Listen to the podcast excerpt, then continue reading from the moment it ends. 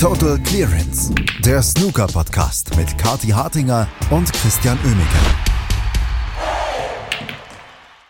Die Northern Ireland Open laufen auf Hochtouren. Es ist das erste Turnier ohne Hector Nunns. Und warum ich das sage, darüber werden wir gleich sprechen, hier bei Total Clearance. Und dazu begrüßen euch Kathi Hartinger und Christian Oehmicke heute mal wieder. Gestern war Andreas ja da, netterweise. Heute ist wieder Kathi da. Guten Morgen, Kathi. Guten Morgen, Christian. Ja, wir hatten mal wieder ein schönes Statement, ne? À la Hector Nunns, der ja auch nochmal dann nach seinen Enthüllungen geschrieben hat, dass ihm das natürlich alles total leid tut. Ja, das hatten wir jetzt nochmal, allerdings diesmal von Spielerseite. Diesmal von Spielerseite, und zwar niemand Geringerem als Lokalmatador Mark Allen, der ja gestern bzw. jetzt vorgestern Nacht eine bittere Niederlage gegen Andres Petrov erlitten hat. Und ich glaube, diese Niederlage war es auch, Kathi, die ihn dazu genötigt sah, jetzt mal wirklich Tacheles zu reden und zu sagen, hey, stimmt ja alles gar nicht.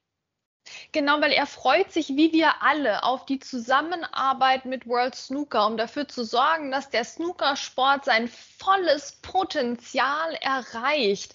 Das ist aber schön gesagt, Mark Allen. Ja, es ist schon interessant. Jetzt hat der Mark Allen tatsächlich nach der Scheidung mal wieder mit Anwälten zu tun, offenbar. Also das wissen wir ja, da hat er schon seine große Dosis abbekommen in den letzten Jahren. Auch jetzt war es ja wirklich sehr ruhig geworden um ihn und es ging snookertechnisch bergauf und jetzt steckt er hoffentlich nicht in dem nächsten Sumpf drin. Aber wir müssen natürlich sagen, danke Mark Allen. Danke Mark Allen dafür, dass er dieses Interview gegeben hat. Ich meine, der wird es schon gewusst haben, dass das jetzt nicht konsequenzenlos abgehen wird für ihn. Und ich kann jetzt auch nicht Leute verstehen, die sagen, oh, der Mark Allen ist jetzt zurückgerudert. Hallo, nein, der hat das absolute Minimum getan, um hier irgendwelche größeren Sanktionen abzuwenden gegen ihn. Also vielen Dank dafür, und diese Taktik muss weiterverfolgt werden, am besten von allen. Ne? Also wenn jetzt da jeder unter den Top 16 so einen Joker frei hat, ne? Einmal so ein Interview geben, so ein Enthüllungsinterview und dann so ein schönes Statement tweeten, ja, da sind wir doch alle an Bord. Ich meine, was gesagt wurde, wurde gesagt, dass das Gute, so ein Statement, von dem wir eigentlich wissen, wie es gemeint war, das macht das auch nicht rückgängig. Nee, definitiv nicht. Ich habe gerade nur ein bisschen Angst, denn wenn man sich so die letzten Statements anschaut, dann folgt ja eigentlich so ein Tag auf so ein Statement der Rücktritt vom Snooker. Das hoffe ich jetzt bei Mark Allen mal nicht. Ja, also da müssen wir dann Andres Petrov und WST gemeinsam die Schuld geben. Nein, soweit wird es natürlich nicht kommen. Aber ja, klar, also ich meine, der arme Mark Allen, der sich jetzt wieder mit sowas rumschlagen muss, aber nochmal, Dankeschön Mark Allen und Aufruf an alle, da weiterzumachen. Die Hütte brennt nämlich weiter, ne? Der Unmut steigt immer weiter und ja, WST, die machen doch keine gute Figur damit, wenn sie die Spieler jetzt zu solchen Statements bringen, oder? Das, ich meine, die einen lachen drüber, die anderen finden es grausam. Also ich habe jetzt niemanden gelesen, der sich dachte, nach dem Statement, oh ja, ach der arme Mark Allen, na gut, jeder macht mal einen Fehler. Schön, dass er es eingesehen hat. WST sind ganz, ganz toll. Also wir wissen ja, wenn WST was kann, dann sind Statements. Und deshalb werden wir das Ganze natürlich weiter beobachten. Aber ja, es ist schon kurios, was gerade abgeht im Snooker, und dass da Anwälte hinterstecken, das ist, glaube ich, jedem klar. Deshalb reden wir einfach nicht mehr weiter drüber, sondern sprechen über Snooker. Und Mark Allen ist vielleicht ein ganz gutes Stichwort, denn sein Schützling, Ex-Stiefsohn und in was auch immer anderen Sphären er noch da verstrickt ist, Robbie McGuigan hat ja gestern gespielt gegen Anthony McGill. Und nachdem ich mich gestern ja schon gefreut habe, mit Andreas zusammen über ein grandioses und dramatisches Match zwischen Shaun Murphy und Marco Fu, dachten sich Anthony McGill und Robbie McGuigan ja gestern, sie treiben das nochmal anderweitig auf die Spitze. Also, dass Anthony McGill hier in der nächsten Runde steht, ist vielleicht vor dem Match nicht unbedingt überraschend gewesen, aber im Matchverlauf und vor allem im Entscheidungsframe sah das nicht danach aus. Ja, Christian, ich bin so sauer. Jetzt hast du auch den Andreas erwähnt. Weißt du, ihr hattet hier gestern eure schöne Bromance-Sendung, ne? Und dann hat man sich hier mit dem gefreut. Und ach ja, der Andres Petrov, so eine schöne Überraschung und alles. Ja, das ist für Friede, Freude, Eierkuchen. Jetzt bin ich wieder da, weißt du, zerrst mich hier raus. Und jetzt muss ich hier besprechen, wie der Anthony McGill den armen Robbie McGuigan einfach vermöbelt hat am Schluss. Und ich kann es nicht ab. Anthony McGill ist ja abseits von jedem Snooker wirklich ein sehr freundlicher, ein sehr guter Typ, der sich auch immer wieder für wohltätige Zwecke einsetzt. Ne? Absolut. Aber in allem, was Snooker angeht, ich kann den Typ nicht haben. Ne? Wie er damals mit Jamie Clark umgegangen ist im Crucible, was er jetzt hier mit Robbie McGuigan gemacht hat, hier noch zurückzukommen und dieses Match noch zu gewinnen, das ist so grausam. Also natürlich Respekt Anthony McGill vor der Leistung, aber es ist so grausam, Christian. Ich will das nicht. Es tut mir leid. Also das Problem, was ich damit habe jetzt, ist, ich bin gestern schlafen gegangen, ich habe es nicht gesehen. Das zweite Problem ist, wenn ich mir das Scoreboard angucke, dann war das doch gar nicht so. Da steht 69:6 für Anthony McGill im 7. Frame. Also so schlimm kann es ja jetzt gar nicht gewesen sein am Ende. Ja, stimmt. Wir hatten ja auch diverse Sachen wieder gestern, wo Leute gleichzeitig in Führung und zurücklagen im Scoreboard. Also auch das hat wieder bestens funktioniert. Schön, dass du es nochmal ansprichst. Nein, also der Knackpunkt war natürlich Frame 5. Robbie McGuigan hat so gut angefangen, hat die Nerven behalten, sich diese umkämpften Frames in der Mehrheit eben geholt. Ne? Also hat den zweiten Frame zwar knapp abgeben müssen, aber hat sich den ersten geholt, hat sich den dritten geholt und dann hat er sich den vierten geholt und kam dann sogar mal ein schönes Break rein in eine 66. Also das war top, da hat er den Anthony McGill komplett aus dem Spiel genommen gehabt. Der hat keinen einzigen Punkt geholt in dem vierten Frame. Es war eine schöne, überlegte, gute Leistung von Robbie McGuigan, der vor Heimpublikum da und vor seiner Mama und so da gespielt hat, verstehst du? Ja, und dann lag er 3-1 vorne. Wunderbar. Und dann kommt der 5. Frame und er arbeitet sich einen Vorsprung. Und der Matchball ist gefallen und dann noch einer. Und Anthony McGill braucht 3 Snooker. Und dann passiert das, was ich auch in Rüsselsheim schon gesehen habe. Aber eigentlich möchte ich es gerne in Rüsselsheim lassen, nämlich Anthony McGill spielt um diese 3 Snooker und bekommt sie. Ja, da hat er sich auch nicht so gut angestellt, der Robbie McGuigan. Klar, also ich meine, das hätte er in Rüsselsheim üben müssen. Na, hätte er mal vorbeikommen sollen. Und dann 3 Snooker sich abnehmen zu lassen. Und am Anfang dachtest du noch, ja gut, hat er jetzt einen Snooker geholt, der Anthony McGill. Aber nein, dann wurden es immer mehr und immer mehr. Der hätte auch 5 geholt wahrscheinlich, wenn es nötig gewesen wäre. Und dann ging es auf die Respotted Black. Und dann hat der Anthony McGill die Respotted Black gelocht. Und das war das Ende des Matches eigentlich, weil dann war es vorbei für Robbie McGuigan. Und es war so schade. Das war so ziemlich die emotionalste Zusammenfassung eines Matches. Ich komme gar nicht klar gerade. Und ich dachte schon, ich habe mir Sorgen gemacht gestern um Marco Fu, weil mir das auch sehr leid getan hat, dass der da auf die letzte Schwarze das noch verloren hat. Aber das gestern scheint ja wirklich an Dramatik dann auch nochmal eine andere Dimension eingenommen zu haben. Anthony McGills nächster Gegner ist Noppon Seinkam oder Barry Pinches. Die werden heute in der Vormittagssession ihr Match erstmal absolvieren. Ja, bittere Niederlage für Robbie McGuigan, aber es passt so ein bisschen zu Mark Allens Statement gestern, oder? Also das ist so ein Kreis, der sich da gestern geschlossen hat. Ja, tatsächlich. Ne? Also die Zukunft des Snooker, das Potenzial, das wir alle erarbeiten wollen. Robbie McGuigan, also ehrlicherweise, ne, hat das jetzt auch noch nicht abgeliefert, aber der ist noch super jung. Man hat ihm die mangelnde Erfahrung dann halt auch angemerkt. Und ja, deswegen, also ich war wirklich emotional. Also fast so, als hätte David Grace gespielt, möchte ich an der Stelle sagen. Und das liegt halt auch immer dran, dass dieser Anthony McGill, also der, am Tisch, ich kann ihn nicht ab. Also lass uns mal über ein anderes Match reden jetzt. Genug damit. Alles klar, dann reden wir einfach über den nächsten Youngster, der gestern auf die Mütze bekommen hat. Julien Leclerc kam gestern gegen Judd Trump aber gehörig unter die Räder. Und ich meine, eine 0-4-Niederlage gegen Judd Trump ist nicht erwähnenswert eigentlich. Aber was ich gerade so überragend finde bei Judd Trump ist, der sah vor 3-4 Wochen wie ein Häufchen Elend am Tisch aus. Kaum Selbstvertrauen, hat einfachste Bälle verschossen und jetzt spielt er wieder, als wäre er gerade im Crucible gegen John Higgins im WM-Finale. Also das ist einfach Wahnsinn und für mich so dieses wirklich Paradebeispiel, was Selbstvertrauen im Snooker ausmachen kann. Ja gut, da können wir uns jetzt freuen mit dem Judd Trump. Man kann aber auch sagen, Christian, warum hat er sich nicht hier schon mal vor 6 Monaten am Haarschopf da rausgezogen? Das ist ja auch verschwendete Zeit. Ne? Also wir haben ja wirklich lange mitgelitten, auch mit dem Judd Trump. Immer mit diesen komischen Ergebnissen und allem. Also dass man jetzt da extra noch ein Turnier gewinnen muss und noch ein zweites, weiß ich nicht. Das scheint mir ein bisschen aufwendig. Also vielleicht kann er da mal an seinen Strategien noch arbeiten. Vielleicht abseits auch mal, ne, ein bisschen Selbstvertrauen wieder aufbaut. Abseits der Turniersiege. Aber gut, das hat er jetzt ja, braucht er jetzt gerade gar nicht, also an Selbstvertrauen mangelt es ihm nicht. Er meinte im Interview, also er ist jetzt noch ein Stückchen davon entfernt, wieder bei der Perfektion angekommen zu sein. Also auch da bescheiden, der Judd Trump, bescheiden wie immer. Das sagt er in seiner super leisen Flüsterstimme. Das fand ich schon drollig in dem Interview. Musste auch selbst ein bisschen drüber lachen, wie er das formuliert hatte. Und ja, also ich meine, das war schon richtig gut, was er da gespielt hat. Er hat zweimal eine 108 gespielt in den ersten beiden Frames. Ich habe mir dann zu dem Zeitpunkt schon überlegt, was könnte man Nettes über Julien Leclercq sagen. Es wurde nämlich nicht wesentlich besser für ihn. In Frames 3 und 4 hatte der dann nochmal ein bisschen eine Chance.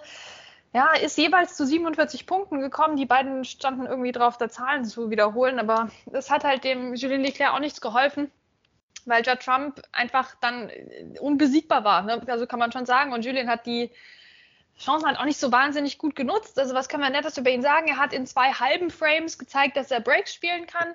Er ist ansonsten immer auf seine Bälle auch draufgegangen. Also auch wenn man sich dann schon gedacht hat oder auch die Kommentatoren gedacht hatten, naja, also das war jetzt wieder sehr weit vorbei. Aber er hat sich getraut, das immerhin weiter zu versuchen und bei seinem Spiel zu bleiben. War schneller als Judd Trump. Also das sind so die positiven Sachen, die er vielleicht auch mitnehmen kann. Ist natürlich eine wichtige Erfahrung für ihn auch, aber ja, also untergegangen ist er schon auch. Ja, er hatte auch einfach kein Glück gestern, kann man auch so sagen. Ich meine, bittere Szene am Ende, ja einfach, als er aus dem Snooker heraus die letzte rote geflugt hat, nur um dann mit anzusehen, wie Weiß so peu à peu Richtung Mitteltasche verschwand und dann auch dort drin landete. Das war so ein bisschen so das Roundup für den Belgier zum Match gestern. Judd Trump wird in der nächsten Runde treffen auf Ian Burns. Der hat gestern gewonnen mit 4:2 gegen Ken Doherty. Ansonsten gab es auch relativ klare Ergebnisse teilweise für die Favoriten. Yuan Sijun 4:0 gegen Jamie Clark unterwegs gewesen. Stuart Bingham mit Brille, etwas ungewohnt anzuschauen, aber es scheint zu funktionieren. Jetzt 4:1 gegen Shuzi, Chris Wakelin 4:2 gegen Effie Burden, Li Tian hat gewonnen, Barry Hawkins hat gewonnen, Ricky Walden hat auch gewonnen mit 4:3 gegen Dominic Dale, und das war so ein Match, wo ich vorher dachte, hey, das ist so ein Backtracking von vor 10 Jahren, da kann man sich mal schön ein bisschen was geben, nebenbei vielleicht so einen schönen Kakao trinken, und genau so war es letztendlich auch. War ein schönes, rundes Match. Ja, das war richtig gemütlich zum Anschauen. Das war wirklich so Viert 2013 oder sowas. Da hätte das auch passieren können im Viertelfinale oder so. Ja, schön, aber auch hochklassig. Also da haben die beiden schon gezeigt, dass sie es doch auch noch können. Ricky Walden fing an wie die Feuerwehr mit einer 83 und einer 68. Später noch eine 93. Auch Dominic Dale eine 52 und eine 63 gespielt. Also sehr, sehr ordentlich. Und es war echt so ein angenehmes Match, anders als das, was dann am Abend noch passieren sollte. Das war richtig, das war was Schönes, plätscherte so dahin, ein Break nach dem anderen, dann ging wieder was daneben, dann hat wieder der andere versucht. Also ein sehr schönes, angenehmes Match, was dann auch tatsächlich in den Entscheidungsframe ging. Aber selbst der hat sich eigentlich sehr, sehr wohlig warm angefühlt. Und beide hatten Chancen. Ja, am Schluss war es der Ricky Walden, der ein bisschen besser war. Sehr, sehr schön. Ricky auch im Interview dann meinte, es wäre eine gute Strategie für ihn, öfter mal wieder in den tieferen Runden eines Turniers aufzutauchen, um wieder sich seinen Namen zu machen, auch unter den Topspielern. Das finde ich eine sehr gute Strategie, Ricky, weiter so. Finde ich super, gut, dass du das erkannt hast. Ja, Matches gewinnen ist eine gute Sache, ja. Also Wahnsinn, was so für Erleuchtungen die Snookerspieler gestern hatten. Mark Allen und dann Ricky Walden, sowas. Also wirklich super Sache. Nächster Gegner für Ricky Walden ist Stuart Bingham. Das ist ja auch so ein bisschen so ein Spieler, der vielleicht mal wieder in den tieferen Runden eines Turniers sich überlegen könnte, aufzutauchen, um seine Form mal ein bisschen unter Beweis zu stellen, vielleicht auch mal in der Weltrangliste wieder ein bisschen nach oben zu klettern.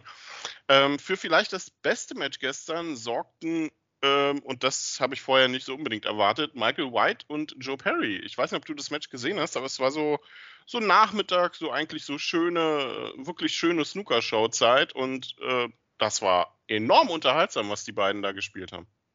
Ja, das ging hin und her. Ich habe es tatsächlich teilweise gesehen, habe aber den Entscheidungsframe leider verpasst. Da wirst du mich gleich nochmal abholen. Aber ich habe am Anfang gesehen, wie sie sich die Breaks um die Ohren gehauen haben. Also der Michael White, also ich würde sagen, beide eigentlich ein bisschen, brauchen die mal wieder ein Zeichen, dass sie noch so richtig da sind, oder? Michael White war ja mal so richtig, richtig gut unterwegs jetzt in letzter Zeit, aber jetzt in der jüngsten Vergangenheit auch nicht mehr.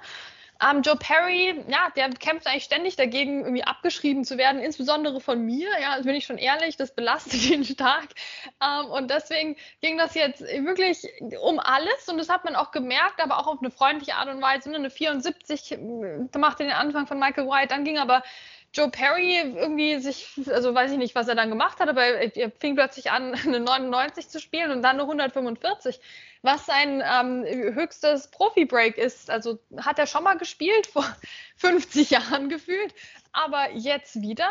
Also auf der einen Seite super cool, auf der anderen Seite, der hat noch nie einen Maximum Break gespielt, auch interessant, wenn du so lange auf der Tour bist. Ja, fand ich auch erstaunlich, tatsächlich. Und man muss mal sagen, ne, Lukas Kleckers liegt nur noch 2 Punkte drunter. Also bis zu Joe Perry, da fehlt nicht viel.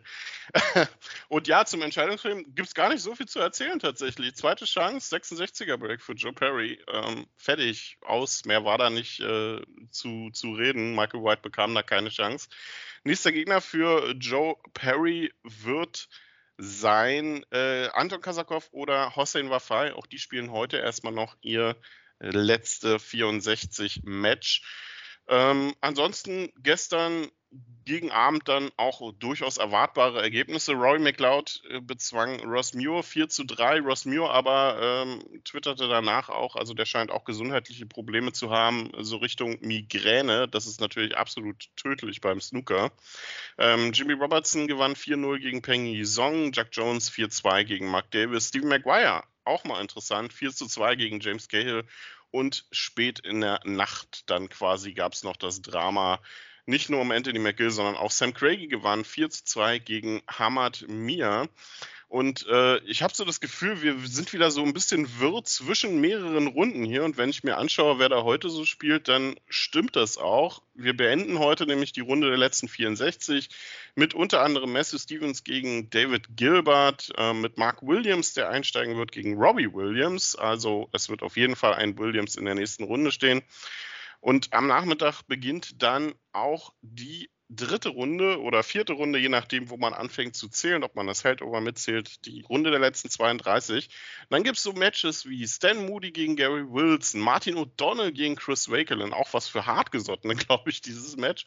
Am Abend gibt es dann Shaun Murphy gegen John O'Sullivan, Stuart Bingham gegen Ricky Walden, Jack Lisowski gegen Matthew Salt und dann wieder so ein Spielplan-Wunder-Match, wo ich mich frage, warum Stephen Maguire gegen Sam Craigie. Das als 21 Uhr Match, hey, das wäre doch so perfekt, einfach so 20 Uhr gemütlich den Fernseher anmachen, Maguire gegen Craigie gucken, wäre doch viel interessanter. Ja, absolut. Ich meine, da wird die Hütte brennen und das aber nicht nur bei dem Match. Ich freue mich auch und das ist immerhin um 20 Uhr dankenswerterweise noch, ist Yuan Sijun gegen Jordan Brown. Da geht's ab. Das wird Heimpublikum gegen unseren Lieblingsspanier. Also das ist, ich weiß gar nicht, für wen ich sein soll, für beide. Ne? Also ich glaube, es ist heute wieder einiges geboten. Ich finde es fast schon in Ansetzungen noch besser, als das, was wir gestern hatten. Ich bin gespannt, was der Tag so bringt und natürlich Martin O'Donnell gegen Chris Wakelin. Das werde ich auf gar keinen Fall verpassen. Ja, also ich bin begeistert, wenn ich heute auf die Ansetzungen gucke, tatsächlich. Und wir werden es beobachten und natürlich auch hier über die Ergebnisse sprechen bei Total Clearance und hoffen, dass heute keine weiteren Statements rauskommen oder zumindest dann keine weiteren, die uns ein bisschen nachdenklich werden lassen. Kathi und Chris sagen Tschüss, das war's von uns für heute. Bis zum nächsten Mal bei Total Clearance. Total Clearance, der Snooker-Podcast mit Kathi Hartinger und Christian Oehmicke.